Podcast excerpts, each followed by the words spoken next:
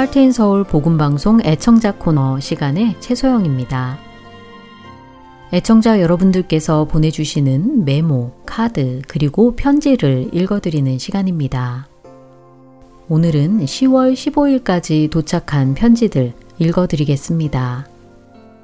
많은 편지들이 도착해 있는데요. 먼저 캘리포니아에서 온 편지 읽어드리겠습니다. 하나님의 귀한 사역에 영혼 구원의 열매가 맺어져 나가길 기도합니다.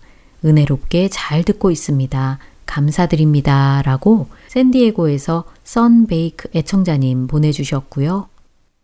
뉴햄셔에서 봉자키비 애청자님께서도 어려운 시기에 더욱 수고하시는 복음방송 사역자님, 봉사자 모든 분들께 감사드립니다. 여러분 항상 건강들 하시고 감사하며 예수님의 사랑이 있기를 축원합니다. 라고 보내주셨습니다. 이번에는 메릴랜드에서 보내주신 편지도 읽어드리겠습니다. 주안에서 문안드립니다. 할텐 서울 방송을 통해 더 많은 영혼들이 위로받고 든든히 세워지는 은혜가 있기를 소망합니다. 라고 박경자 애청자님께서 편지 주셨고요. 뉴저지에서 할텐 서울 자원봉사자님께 여러 가지 어려운 상황인데 봉사하시는 분들께 감사드립니다. 건강하세요 하시며 리디아 애청자님께서 보내주셨습니다. 참 여러 곳에서 편지가 오고 있네요. 캘리포니아, 뉴햄셔, 메릴랜드, 뉴저지, 많은 곳에서 이렇게 한마음이 된다는 것이 참 기쁩니다.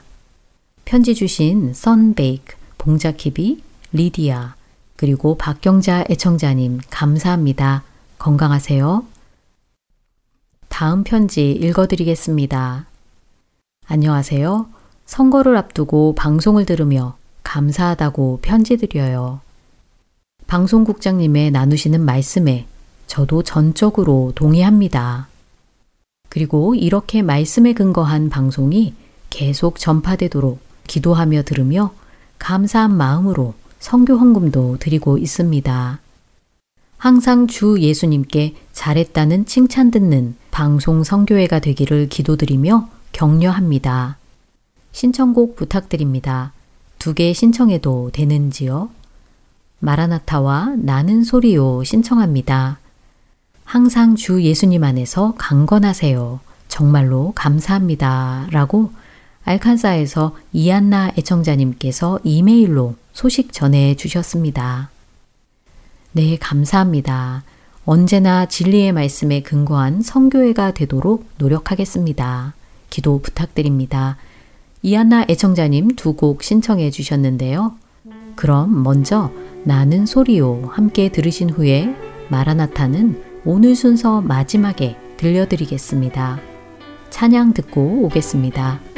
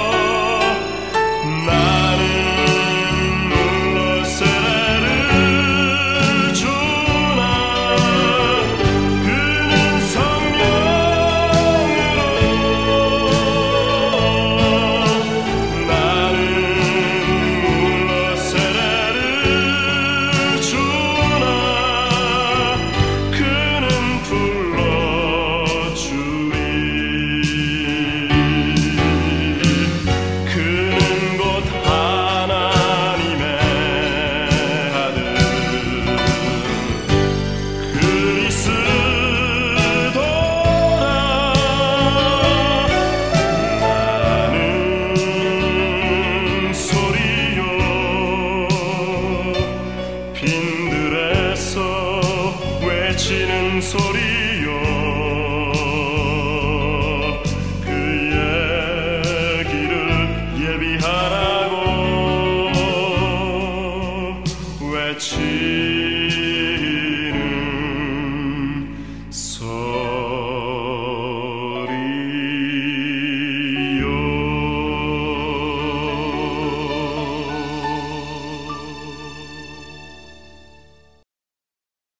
계속해서 편지 읽어드리겠습니다. 이번에는 미시건주에서 온 편지들입니다. 안녕하십니까? 늘 기쁨과 감사로 봉사하시는 사역자분들께 감사드립니다. 보내주신 CD로 은혜 많이 받고 있고 주님을 아는 일에 열심을 다하고 있습니다. 항상 감사드립니다. 라고 이용덕 애청자님께서 보내주셨고요. 복음 전하시는 할테인 서울 가족분들에게 주님의 은혜 넘치시길 기도합니다. 어려운 세상 많은 세월 동안 지켜오시고 지금도 복음 위에 수고하시니 주님의 은혜가 더욱더 넘치시길 기도합니다. 차 안에서 오가며 듣는 방송은 나에게 귀한 생명의 양식이 됩니다. 정말 감사드리며 할트앤 서울 가족들이 영육간에 강건하시길 기도합니다. 더욱더 복음이 전파되는 할텐 서울이 되길 바랍니다. 하시며 역시 미시건에서 김재철 애청자님 편지 주셨습니다. 이용덕 김재철 애청자님 용기가 되는 편지 주셔서 감사합니다. 우리에게 귀한 생명이 되시는 예수님을 바라보는 시간들 되시길 소망합니다. 건강하세요. 계속해서 편지 읽어드립니다. 인디애나에서 광 세틀러 애청자님께서 보내주셨습니다. 형제 자매 수고하시는 여러분께 감사드립니다. 코로나 때문에 힘든 시기에 건강하시고 주님의 은총이 항상 같이 하시기를 기도드립니다. 사랑과 함께 안녕히 계세요. 라고 편지 주셨습니다. 광 세틀러 애청자님, 기도와 편지 감사합니다. 이제 마지막 편지 읽어드리겠습니다. 안녕하세요. 얼마 전부터 할테인 서울 복음방송을 듣게 된 애청자입니다. 이 코로나 시대에 맞춤형 복음방송 같기도 하고 말씀의 홍수 속에 살지만 점점 무뎌지고 있는 돌 같은 제 마음에 매주 단비를 내려주셔서 얼마나 감사한지요. 특히 요한계시록 강해 때 성경 말씀을 그대로 해석하시는 것을 듣고 이해가 되지 않고 어려웠던 말씀들이 더 이해가 잘 되게 되었고 그동안 상징적으로만 생각했던 생각들이 많이 바뀌게 되었습니다. 감사합니다. 앞으로도 계속 하나님 나라와 의가 확장되시길 기도드립니다. 라고 조지아에서 강영 애청자님께서 보내주셨습니다. 강영 애청자님, 말씀을 알아가는 기쁨을 얻으시니 저희도 기쁩니다. 계속해서 주 안에서 함께 성장해 나가기를 소망합니다. 네, 오늘 많은 편지가 도착해 있었는데요. 편지 보내주신 분들, 함께 방송을 들으시는 분들, 모두 한 성령 안에서 한 마음으로 주님을 섬기고 하늘을 바라볼 수 있어서 참 기쁜 시간이었습니다. 알칸사의 이안나 애청자님께서 신청해 주신 두 번째 찬양, 마라나타 듣고 계속해서 주안의 하나 4부로 이어드리겠습니다. 안녕히 계세요.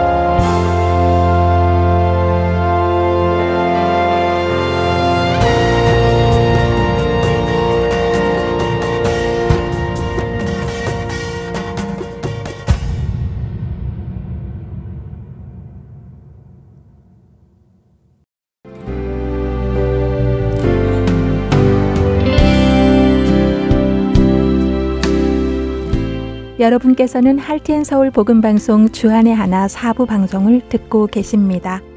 주안의 하나 사부에서는 2017년에 방송된 종교 개혁사와 2015년에 방송된 성경 속 단어 한마디 그리고 2016년에 방송된 선지자 이야기가 준비되어 있습니다. 먼저 종교 개혁사로 이어집니다.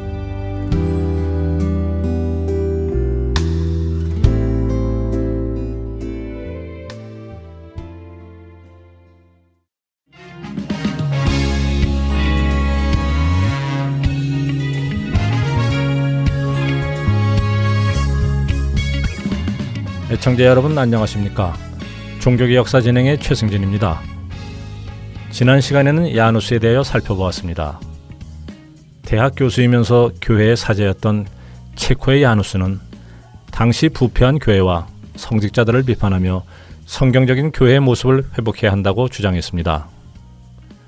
그는 위클리프와 마찬가지로 성경을 모국어로 번역하여 자국민들이 성경을 읽을 수 있도록 하였고 설교도 체코어로 하였습니다. 모국어로 된 성경을 읽고 설교를 하는 것은 지극히 당연한 일이지만 그 당시에는 이 모든 것이 금지되었었고 이로 인해 야누스는 이단으로 정죄받아 화형을 당했습니다. 거짓에 묶여 구원을 제대로 볼 수 없었던 많은 사람들을 위해 성경 번역뿐 아니라 설교와 저술 활동 등을 했던 야누스. 그는 결국 죽임을 당했지만 종교개혁을 향한 갈망은 꺼지지 않고 후대에도 계속되었습니다. 그리고 야누스가 죽은 지 약 100년 후에 독일에서는 마틴 루터가 당시 교회와 교향을 비판하며 반박문을 제기한 사건이 일어납니다. 오늘부터 마틴 루터에 대해서 살펴보도록 하겠습니다. 마틴 루터가 살았던 16세기 초 독일 역시 성경 읽기를 금지하여 영적 무주와 비기독교적인 관행인 미신이 팽배했었습니다. 인간이 먼저 선행을 하면 하나님이 이 행동으로 인해 구원으로 응답하신다. 구원은 금욕과 절제, 그리고 고행을 행함으로 얻어지는 것이다. 라는 잘못된 구원론이 퍼져 있었습니다. 그 영향 아래 있던 마틴 루터는 어느 날 자신의 가까운 곳에 내리친 벼락을 보며 죽음의 공포를 경험한 뒤 자신의 구원을 위해 수도사가 되기로 결심합니다. 그가 들어간 아우구스티누스 수도원은 엄격한 규율로 유명한 곳이었다고 합니다. 그는 수도원에 들어가 금욕과 절제, 고행을 행하며 자신의 죄와 벌, 구원에 대한 문제를 해결하고자 노력합니다. 매일 일곱 번 기도, 주기도문 25회 낭독, 철야기도, 금식기도, 고해성사 등 수도원의 규칙을 철저히 따랐으며 심지어 로마 스칼라 산타의 28개 계단을 무릎으로 올라가기도 했습니다. 어느 신학자는 만약 사람의 선행과 고행으로 구원을 얻을 수 있다면 마틴 루터는 이미 구원을 얻었을 것이다 라고 말했다고 합니다. 그 정도로 마틴 루터는 늘 자신의 죄로 인해 괴로워하고 고민하며 죄를 해결하기 위해서는 어떠한 고행도 마다하지 않는 아주 금욕적이고 경건한 수도사였습니다. 그러나 그의 금욕적인 삶과 고행에도 불구하고 마틴 루터는 여전히 죄책감으로부터 벗어날 수 없었습니다. 그러던 중 마틴 루터는 비텐베르크 대학교의 교수로 부임하여 로마서를 가르치게 되었습니다. 강의 준비를 위해 로마서를 읽다가 1장 17절 말씀인 복음에는 하나님의 의가 나타나서 믿음으로 믿음에 이르게 하나니 기록된 바 오직 의인은 믿음으로 말미암아 살리라 함과 같으니라 라는 말씀에 주목하게 됩니다. 그리고 이 말씀을 통해 그가 오랫동안 고민해왔던 하나님의 의가 무엇인지에 대해 깨닫게 되었습니다.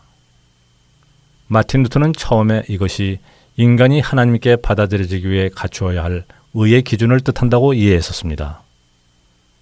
그러나 예수님께서 십자가 죽음을 통해 인간의 죄를 대속하셨고 이로써 구원에 필요한 의를 예수님께서 온전히 이루셨기에 구원을 위해 인간이 덧붙여야 할 행위가 없다는 것을 깨닫게 됩니다. 그렇기에 이 복음에는 하나님의 의가 나타난다는 것입니다. 이것을 믿는 믿음을 통해 하나님은 우리를 의롭게 여겨주신다라는 것을 깨닫고 그는 오랫동안 짓눌려 있던 죄의 고통에서 해방되는 것을 느끼게 되며 결국 참 평안을 얻게 됩니다. 이제 성경이 말씀하시는 구원을 깨닫게 된 그의 눈에 당시의 비성경적인 관행들이 보이기 시작합니다.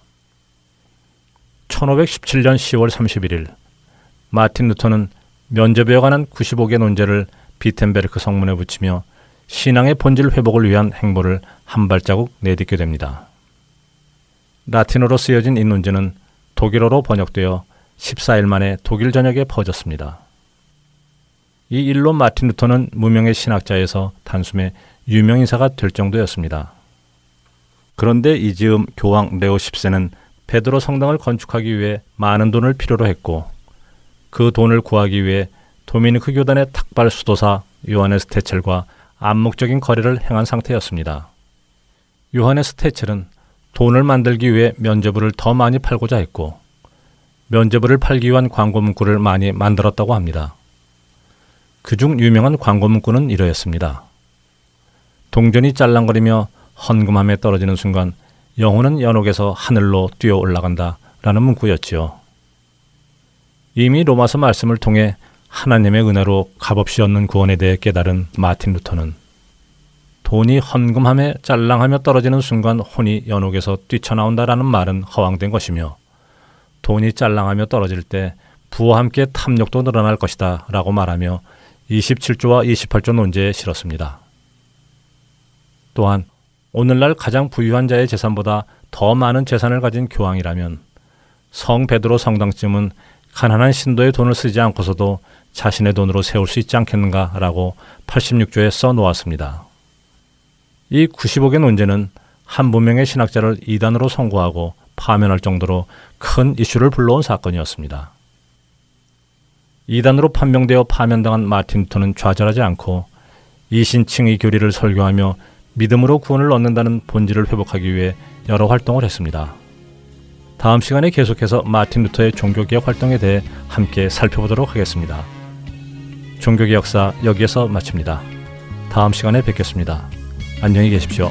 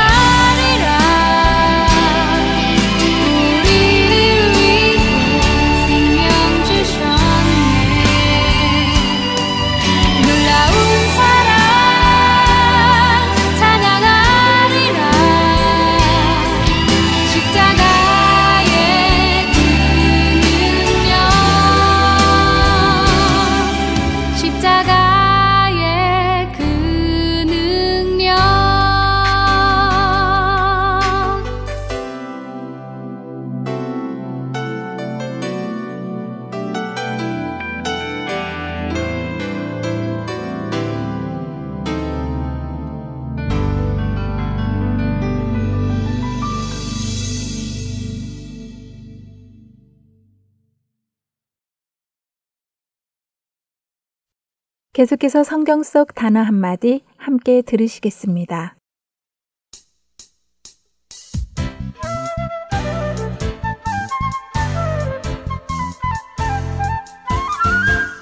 여러분 안녕하세요. 성경 속 단어 한마디 진행의 이다솜입니다. 많은 신앙인들이 하는 것 중 하나가 아침 큐티 생활인데요. 큐티가 뭐지 하는 분들도 혹 계실 수 있겠네요. 아리조나에는 QT라는 gas station이 있어서 그곳 분들은 QT 하면 gas station이 먼저 떠오르기도 하신다네요. QT라고 하면 quiet time이라 해서 말씀을 조용히 묵상하는 시간을 의미합니다. 요즘은 여러 종류의 말씀 묵상 교재도 나와 있어 많은 분들이 말씀 묵상을 생활화하고 계십니다. 그런데 묵상은 무엇일까요? 일반적으로 묵상이라고 하면 조용히 앉아 머릿속으로 말씀을 생각하는 것으로 이해하는데요. 성경의 묵상도 과연 그런 의미일까요? 그래서 준비했습니다. 성경 속 단어 한마디, 오늘은 묵상에 대해 알아보겠습니다. 묵상은 메디테이션으로 무언가 깊이 생각하는 것을 의미합니다. 한자어로 이루어진 묵상은 잠잠하다, 입을 다물다의 묵과 생각하다, 사색하다의 상으로 입을 다물고 잠잠히 생각하다 라는 뜻이라고 하는데요. 국어 사전 역시 묵상은 눈을 감고 말없이 마음속으로 생각함, 또 말없이 마음속으로 기도를 드림이라고 설명하고 있습니다. 바로 이런 이유로 묵상하면 말없이 머리로 말씀을 생각하는 것이라고 우리는 흔히 생각하게 됩니다. 그러나 성경에서의 묵상은 그 의미가 꼭 한 가지만을 뜻하지는 않는데요. 묵상의 히브리어는 하가라는 단어라고 합니다. 이 하가라는 단어는 구약 성경에서 약 25번 정도 쓰였다고 하는데요.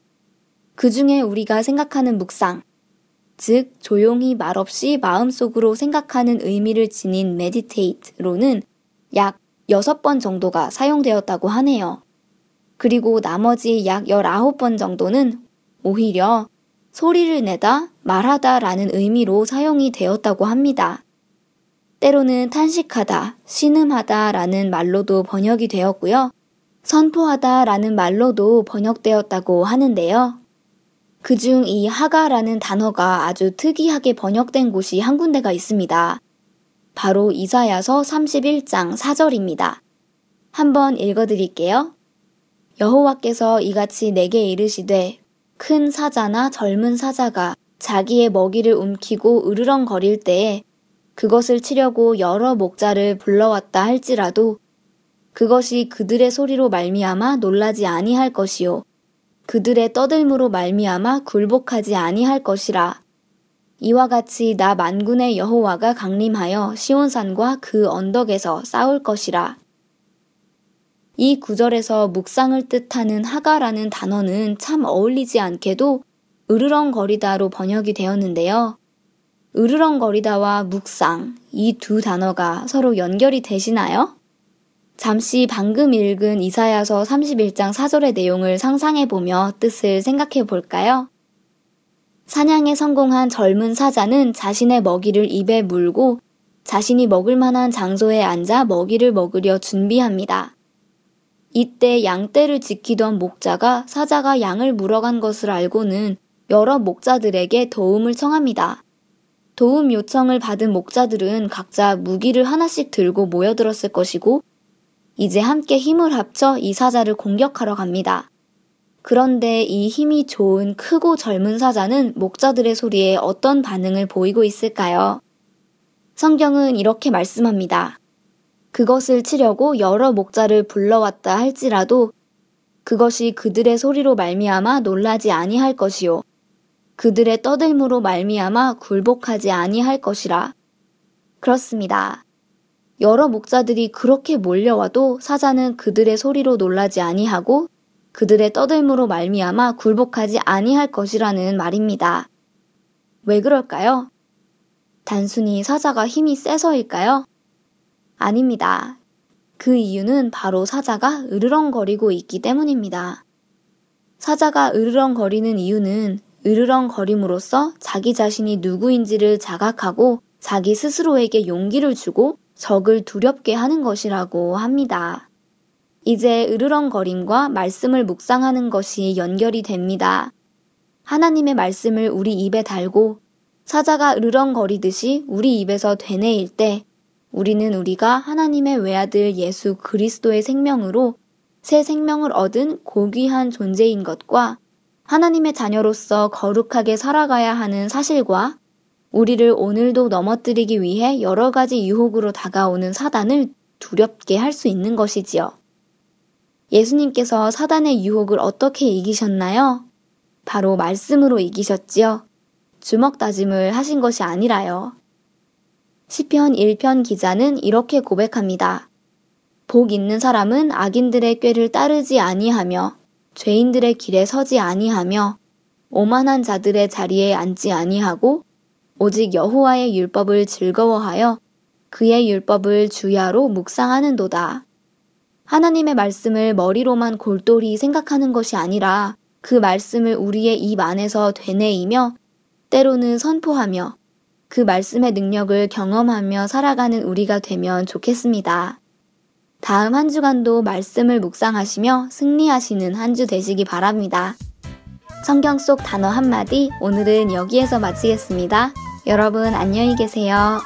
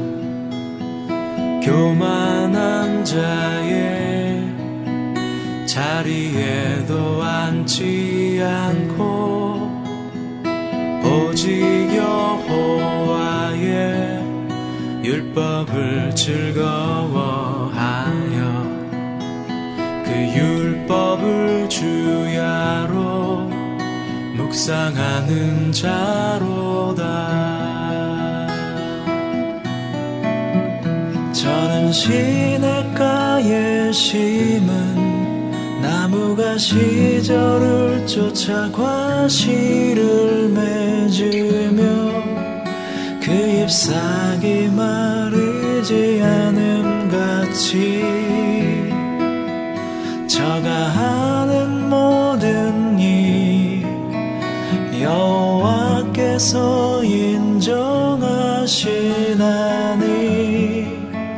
그 행사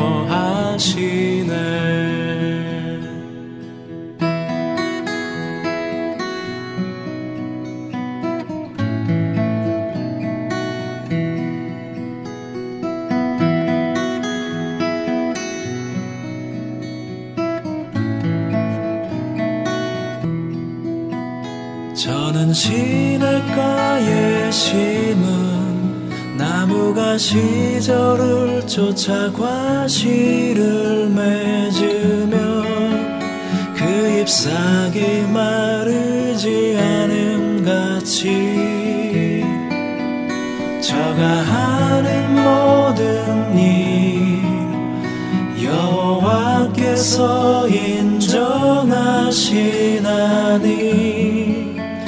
그 행사가 형통하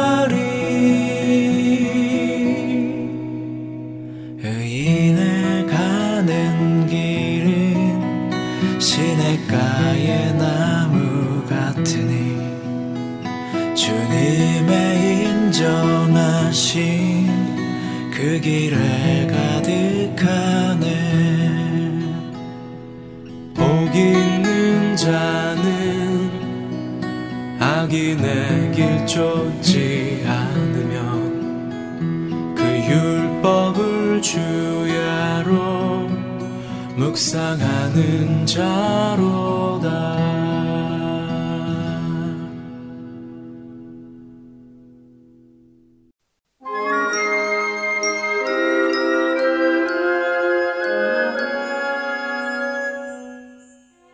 할텐서울 복음방송은 지난 2000년 3월 5일부터 20년 동안 믿지 않는 자에게는 복음을, 믿는 자에게는 영적 성장을 이라는 비전을 가지고 생명의 말씀을 전하고 있습니다.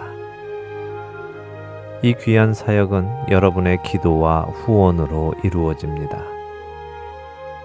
앞으로 더 많은 곳에 그리고 더 다양한 언어로 예수님의 생명을 전할 수 있도록 여러분들의 기도와 후원 그리고 동역을 부탁드립니다.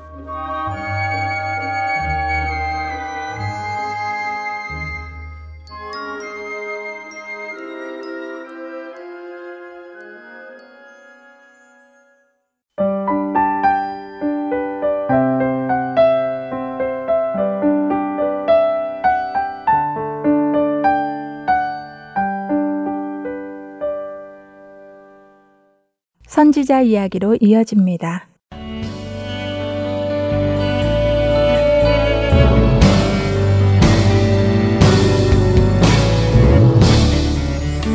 여러분 안녕하세요. 선지서를 통해 이스라엘의 역사와 하나님의 마음을 알아가는 선지자 이야기 진행의 민경은입니다. 안녕하세요. 최소영입니다. 네, 지난 시간에는 함께 하박국을 공부하였습니다. 타락한 유다 사회를 보며 하나님의 구원과 공의에 대하여 질문을 던졌던 하박국 선지자의 모습이 참 인상적이었는데요. 하박국의 이러한 질문에 대해 하나님께서 답변하여 주셨지요. 바로 심판과 구원은 하나님이 정한 때에 반드시 일어나며 의인은 그 하나님을 믿는 믿음으로 말미암아 살 것이라는 말씀이었습니다. 네, 잘 정리해 주셨습니다. 하박국의 첫 부분은 선지자의 고뇌와 질문으로 시작했었지요. 네. 하지만 마지막 부분은 하나님에 대한 믿음의 고백과 찬양으로 끝을 맺었습니다. 이와 마찬가지로 우리도 좀 생소했던 선지자들, 그리고 잘 몰라서 질문으로 가득했던 선지서들을 하나하나 공부해 가며 이를 통해 우리에게 말씀하시는 하나님을 알아가고 그 하나님을 찬양하길 소망합니다. 네, 저도 소망합니다. 자, 그럼 오늘은 어떤 선지서를 공부할 것인가요? 네, 오늘 살펴볼 선지서는 오바댜입니다. 어, 오바댜요. 음, 오바댜도 저에겐 좀 생소한 이름이네요. 네, 그렇지요. 오바댜는 구약에서 유일하게 전체가 한 장으로 구성된 책이고 21절로 이루어진 짧은 예언서입니다. 아, 그렇군요. 짧아서 금방 읽을 수 있을 것 같은데요. 내용이 짧더라도 중요한 하나님의 메시지가 담겨 있을 것이라고 생각됩니다. 오바댜 선지자는 어느 시대에 활동했는지 또 오바댜서의 내용은 무엇인지 궁금합니다. 네, 그것을 알아보는 것이 좋겠지요. 하지만 오바댜 선지자가 어느 시기에 활동했는지 성경에 나와 있지는 않습니다. 학자들마다 빠르게는 주전 9세기, 즉 분열 왕국 초기부터 늦게는 주전 5세기까지 다양한 견해가 있는데요. 오바댜의 시대적 배경을 예루살렘 멸망 직후라고 보는 견해가 지배적입니다. 오바댜서 11절에 보면 예루살렘의 멸망을 이미 일어난 과거 시제로 쓰고 있기 때문이지요. 또한 오바댜서의 내용은 에돔의 멸망에 관한 말씀인데요. 에돔은 예루살렘이 멸망하고 약 30년 후에 바벨론에 의해 멸망하였습니다. 그러므로 오바댜는 예루살렘 멸망 이후 그리고 에돔이 멸망하기 전에 활동했다고 볼 수 있겠지요. 음, 그렇군요. 오바데 선지자는 예루살렘 멸망 직후에 활동했으며 오바데서의 내용은 에돔의 멸망에 관한 예언의 말씀이라는 것이군요. 네. 그런데 저는 에돔하면 모압이나 암몬과 같이 이스라엘 주변 국가 중 하나라는 것 외에 떠오르는 것이 거의 없는데요. 에돔은 어떤 나라였고 또 하나님은 그들의 어떤 죄를 지적하셨는지 궁금합니다. 네, 에돔의 역사는 창세기에서부터 시작되는데요. 에돔은 야곱의 쌍둥이 형 에서의 후손입니다. 아, 에돔 족속이 에서의 후손이었군요. 네, 창세기에 나오는 야곱과 에서의 이야기는 모두 잘 알고 계실 텐데요. 야곱과 에서가 아직 태중에 있을 때 하나님께서는 두 민족이 뱃속에서부터 나누어지리라고 말씀하셨고 정말 그렇게 되었지요. 야곱의 후손이 이스라엘 민족이고 에서의 후손이 에돔 족속인데요. 야곱이 에서를 피해 삼촌 라반의 집에 머물며 자신의 가정을 이루는 동안 에서는 세일 땅에서 자녀를 낳고 번성하였습니다. 그렇게 해서 이루어진 민족이 에돔 족속이지요. 음, 이스라엘의 조상인 야곱과 에돔의 조상인 에서는 서로 형제 관계였던 것이잖아요. 네. 그렇다면 이스라엘과 에돔은 형제 나라라고 할 수도 있겠네요. 네, 맞습니다. 하나님도 이스라엘과 에돔을 서로 형제라고 말씀하십니다. 신명기 23장 7절에서 하나님은 이스라엘에게 너는 에돔 사람을 미워하지 말라. 그는 내 형제임이니라 하고 말씀하셨습니다. 또한 오바댜 10절에서 에돔에게 내가 내 형제 야곱에게 행한 포악으로 말미암아 부끄러움을 당하고 영원히 멸절되리라 하고 말씀하시고요. 그렇군요. 지금 읽어주신 오바디아 말씀에서 에돔이 그 형제 야곱, 그러니까 이스라엘에게 행한 포악으로 말미암아 영원히 멸절될 것이라고 하셨잖아요. 네. 에돔이 멸망하게 되는 이유는 다시 말해서 이스라엘에게 행한 포악 때문이라는 말씀인가요? 네, 오바댜 선지자를 통해 하나님은 에돔의 멸망 이유를 말씀해 주시는데요. 첫 번째는 에돔의 교만함 때문이고 두 번째는 방금 말씀하신 대로 형제 이스라엘에게 행한 포악 때문입니다. 하나님께서 에돔의 교만을 지적하시는 말씀이 3절과 4절에 나오는데요. 읽어 주시겠어요? 너의 마음의 교만이 너를 속였도다. 바위 틈에 거주하며 높은 곳에 사는 자여. 내가 마음에 이르기를 누가 능히 나를 땅에 끌어내리겠느냐 하니 내가 독수리처럼 높이 오르며 별 사이에 깃들일지라도 내가 거기에서 너를 끌어내리리라 여호와의 말씀이니라. 음, 이 구절에서 바위 틈에 거주하며 높은 곳에 사는 자여라고 하신 것은 에돔 족 속이 높은 곳에 살고 있었다는 뜻인가요? 네, 에돔은 에서의 후손들의 명칭이면서 동시에 그들이 살던 지역의 명칭을 일컫는데요. 이 에돔 지역은 산악지대이고 특히 에돔의 수도 페트라는 높은 바위들로 이루어진 난공불락의 성이었다고 합니다. 그들은 높은 곳, 바위 틈에 거주했기 때문에 적이 공격하기가 아주 어려웠습니다. 그래서 그들은 스스로 아무도 자신들을 땅에 끌어내릴 수 없다며 교만했던 것이지요. 이뿐 아니라 그 다음 구절들을 보면 에돔이 무엇을 의지했는가 하는 내용이 나오는데요. 에돔은 자신의 재물을 의지하였고 에돔과 동맹한 다른 나라들을 의지하였으며 에돔의 지혜 있는 사람들과 용사들을 의지하였습니다. 이러한 것들을 의지하고 자랑하며 스스로 교만하였던 것이지요. 하나님은 이러한 에돔의 교만을 꺾으시며 심판하실 것이라고 말씀하십니다. 이것이 오바디아 선지자를 통해 하나님께서 지적하신 에돔의 죄이며 멸망의 첫 번째 이유입니다. 그렇군요. 어, 형제의 나라 이스라엘을 통해 하나님의 역사하심을 듣고 보았을 텐데 다른 이방 나라들과 별반 다를 것이 없이 자기를 의지하고 교만하여 결국 멸망하게 된 에돔이 참 안타깝습니다. 네, 지금 형제 이스라엘을 통해 하나님의 역사하심을 듣고 보았을 것이라고 하셨잖아요. 네. 그러고 보니 생각나는 사건이 있는데요. 이스라엘이 출애굽하여 가나안으로 가는 여정에서 에돔 땅을 지나게 되지요. 그때 에돔의 왕은 이스라엘의 간곡한 부탁에도 불구하고 에돔 땅을 통과하지 못하게 합니다. 그래서 이스라엘은 결국 먼 길을 돌아서 가야 했지요. 아, 그런 일이 있었군요. 어, 친척 관계인데 꼭 그렇게까지 했어야 했나요? 아, 너무하다는 생각이 듭니다. 네. 이스라엘이 출애굽하는 과정에서 정말 많은 하나님의 역사가 있었잖아요. 애굽에서의 열 가지 재앙이나 또 홍해가 갈라진 기적 등 말이지요. 후에 여우수아가 여리고에 정탐꾼을 보냈을 때 기생 라합은 그들에게 너희가 애굽에서 나올 때에 여호와께서 너희 앞에서 홍해 물을 마르게 하신 일을 알고 있다고 말하지요. 아마 에돔도 이러한 하나님의 역사하심을 알고 있었을 것입니다. 그러나 하나님을 두려워하고 형제 이스라엘을 도와주기는커녕 그들을 박대하고 하나님 앞에 교만하였지요. 어, 그러면 아까 읽어주신 오바다 10절에서 에돔이 이스라엘에게 행한 포악은 출애굽한 이스라엘이 에돔 땅을 지나지 못하게 했던 것을 말하는 것인가요? 아, 그건 아니고요. 10절에 나온 에돔의 포악은 예루살렘의 멸망 당시 에돔이 침략자 바벨론의 편에서 같이 동조했던 것을 말하는 것입니다. 10절과 11절을 읽어 주세요. 네. 내가 내 형제 야곱에게 행한 포악으로 말미암아 부끄러움을 당하고 영원히 멸절되리라. 내가 멀리 섰던 날 곧 이방인이 그의 재물을 빼앗아 가며 외국인이 그의 성문에 들어가서 예루살렘을 얻기 위하여 제비 뽑던 날에 너도 그들 중 한 사람 같았느니라.